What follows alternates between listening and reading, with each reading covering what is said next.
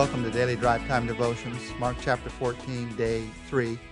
As we look at verses 32 to 42 today, it's very obvious as we walk through this chapter that it's a, it's a holy place.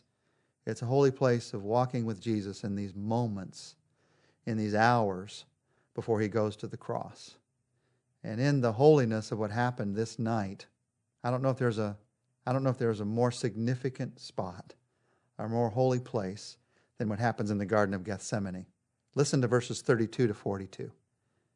They went to a place called Gethsemane, and Jesus said to his disciples, Sit here while I pray.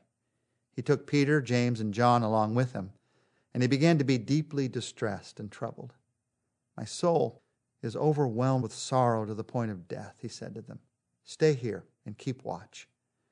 Going a little further, he fell to the ground and prayed that if possible the hour might pass from him.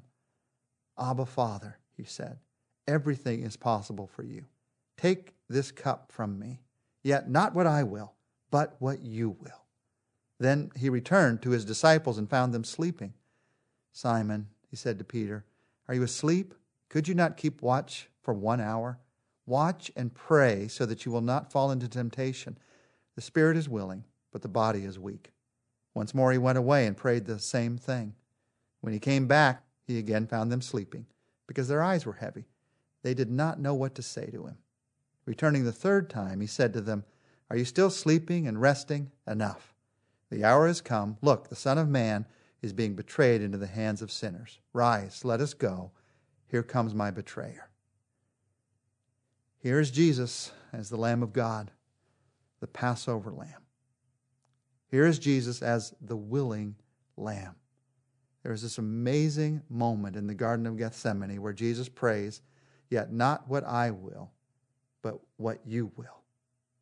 Now, some ask, why did Jesus pray this?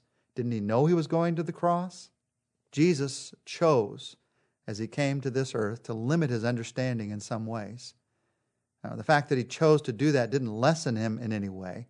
He didn't lessen himself as God, but he chose to limit himself as God. And so he didn't understand everything. He chose not to have omniscience.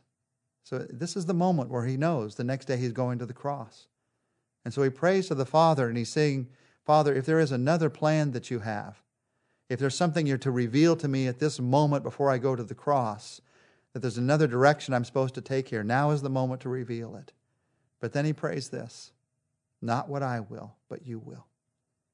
We see Jesus as God. We also see Jesus as human here. He says, Take this cup from me. Who would want to suffer the agony of the cross? Who would want to suffer the spiritual agony that Jesus is going to go through by taking all of mankind's sin upon himself? He expresses in honesty his humanity here. But then he also says, Yet not what I will, but what you will. This is what um, I like to call the nevertheless prayer. In some versions, it says, Nevertheless, not what I will, but you will. You see, there are many desires that I have and things that I want to do. But the nevertheless prayers, when I come to God in all honesty and say, God, here's what I want, here's my desire, nevertheless, I really want what you want. Now, how could Jesus pray this? The same way I can pray that prayer. Because I trust. I trust that God knows what's best. I trust that God's plan is the plan that will prevail. I trust that God is good and that even going through difficult times, his goodness is going to be shown. Jesus is about to go through the cross, one of the most evil moments in all of history. And yet, Jesus is about to go through the cross, one of the moments where God's goodness is seen the most clearly in all of history. If you don't think that God's goodness can be seen even when human beings and Satan is trying to throw evil into this world, you've never looked at the cross. God can do that. That is the greatness of God's power.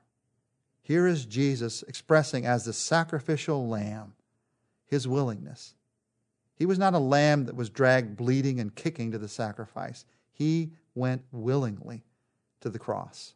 And this was a willingness that was based on God's will.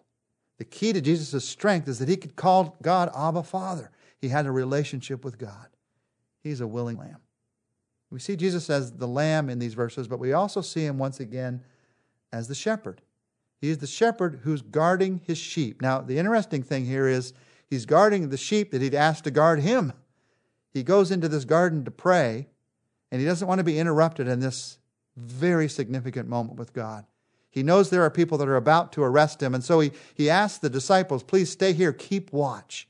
You be the ones to keep watch for me in this moment. They were supposed to guard Jesus, but who ends up doing the guarding? Jesus guards them. Even as Jesus himself faces death, he has to take care of his sheep. Jesus is the shepherd, we're the sheep. If I could just remember, if you could just remember that one simple fact, our lives and relationships would be very different, much healthier. Jesus is the shepherd, we're the sheep. And here are the sheep falling asleep. Now, let, let me just explain what's going on with these disciples. It's late at night. They'd just eaten this huge Passover meal, and they couldn't keep their eyes open. And so when Jesus goes over, over to pray, they fall asleep. Not once, not twice, but three times. One of the amazing things to me about this passage is verse 40. When Jesus comes back the uh, second time and notices that they'd fallen asleep again, the Bible says this important sentence they did not know what to say to him. He woke them up. He said something important is going on, and they just they just didn't know what to say. Now think about it. This is one of the holiest moments in all of history. And they didn't know how to respond. They didn't know what to say. I don't know about you, but I can surely relate to that. It is easy to miss the holiness of what God is doing. I get caught up in myself. I get caught up in my needs or the holiness seems so much above me that I can't seem to attain it. I can't I can't reach for it. So I fall asleep. I don't know what else to do, so I I fall asleep. The prayer that I want to pray, that we need to pray together in this, is God, help me to be aware of the fact that you are doing wonderful things. Even if I don't see them, help me to be aware of what you are doing. Help me to be aware of what my shepherd says to me in these holy moments. This holy moment, by the way, might be with your family when God is doing something significant in one of your kids' lives or in your life as a couple, and you, you don't know what to say. This holy moment might be in your own heart when you're sitting in church and something is stirring. You know God wants to do something great, but you don't you don't know what to say. This holy moment might be in your small group when all of a sudden something different breaks out than you really have usually have in your small group. And, and, and amidst the laughter and enjoyment, there's all of a sudden an opportunity to take a next step of faith and a next step of depth in your lives together. And and you don't know what to say. There's a lot of places where this kind of a holy moment can happen. What does our shepherd say to us when that happens? Here's what he says to those disciples, and his disciples today, I believe Watch and pray so that you don't fall into temptation. The spirit is willing, but the body is weak. I love the honesty of what Jesus says here. He says, first, you want to watch and pray because you are very prone to fall into temptation, the temptation of focusing on yourself. So, how do you get the focus off yourself? You get the focus on somebody else. You watch and pray. You look at God and you talk to God. When you encounter a holy moment, talk to God. Put your focus on Him. And even if you don't have the words in your mind, keep your focus on Him in that moment. Just say, God, I don't have the words, but I'm keeping my focus on you. But here's the second thing that Jesus reminds us of in these holy moments He says, The Spirit is willing, but the body is weak. He's reminding us when I encounter one of these, I don't know what to say, holy moments in my life, it's good to recognize that I am just human. I've got a weak human body that's not going to always want to go along with me in these incredible things that God wants to do in my life. But God's Spirit in me is willing. So if I'm depending in these holy moments on my human strength, my human body, it's weak. It's not going to get me there. It can get you other places. It might get you to business success. It, it, might get you to some good accomplishment in your life, but it's not going to get you to the greatness of what God wants to do. I instead depend on God's Spirit in that moment for what only God's Spirit can do in my life, for the places that He can carry me and take me. I don't know. Maybe some of you listening to this right now, somehow God is creating a holy moment in your life out of these few moments of looking together at what happened in the Garden of Gethsemane, this holy place.